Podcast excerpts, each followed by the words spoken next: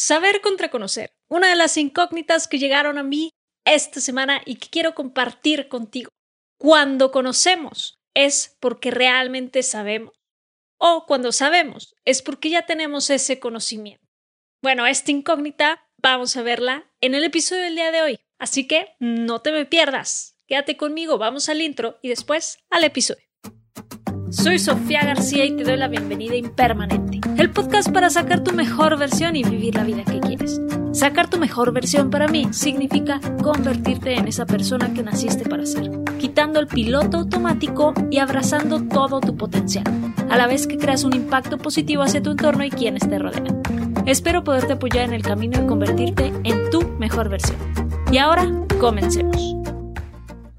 Saber contra conocer es una de las incógnitas que se me presentaron esta semana y se me hizo sumamente interesante entender la diferencia entre una cosa y la otra, entre lo que llegas a conocer y lo que realmente sabes. Y entonces me puse a investigar un poco de la diferencia entre cada una de estas cosas y bueno, conocer es el conjunto de información que se tiene al respecto de algo, meramente saber información a través de la investigación mientras que el saber es el conjunto de habilidades aprendidas respecto a algo. Implica que ya tienes experiencia, que lo viviste, que estás haciendo algo y por eso estás agarrando esas habilidades. Percepción, que lo viviste en carne propia a través de esta experiencia. Así podemos nosotros conocer de distintas culturas, de distintas industrias, sin embargo, sabemos idiomas o sabemos andar en bicicleta, ese es un muy buen ejemplo. Sabemos jugar fútbol. No es que te hayas puesto o nos hayamos puesto a leer las instrucciones de cómo se va a andar en bicicleta. Simplemente te dieron una explicación y luego que te subiste a una bicicleta y estuviste aprendiendo a cómo realmente andar en bicicleta sin caerte.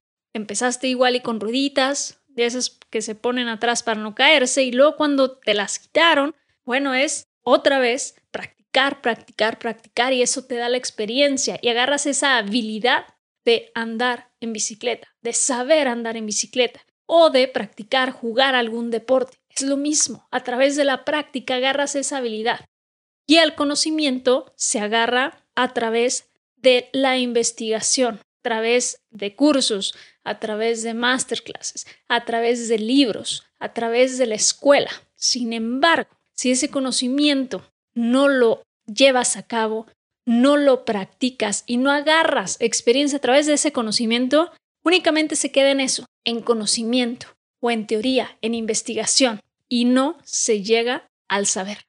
Me gustó muchísimo darme cuenta de realmente las cosas que sé y las cosas que he conocido. Y entonces pongo sobre la mesa la siguiente pregunta. ¿Qué cosas las cuales conoces realmente te gustaría saber.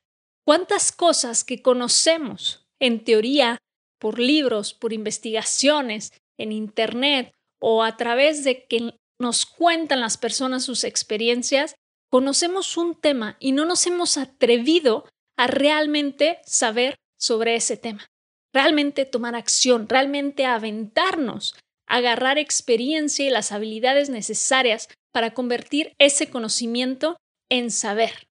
Puede ser un proyecto, un emprendimiento, igual y algún viaje que tienes pendiente. Te invito a que te atrevas, a que todo ese conocimiento que tienes, te preguntes, ¿qué de lo que conozco realmente quiero saber? Realmente, cuando mencionan ese tema, cuando mencionan ese nombre, tu cuerpo vibra, las piernas se te quieren mover hacia adelante y todo tu ser te está diciendo, hazlo, avienta.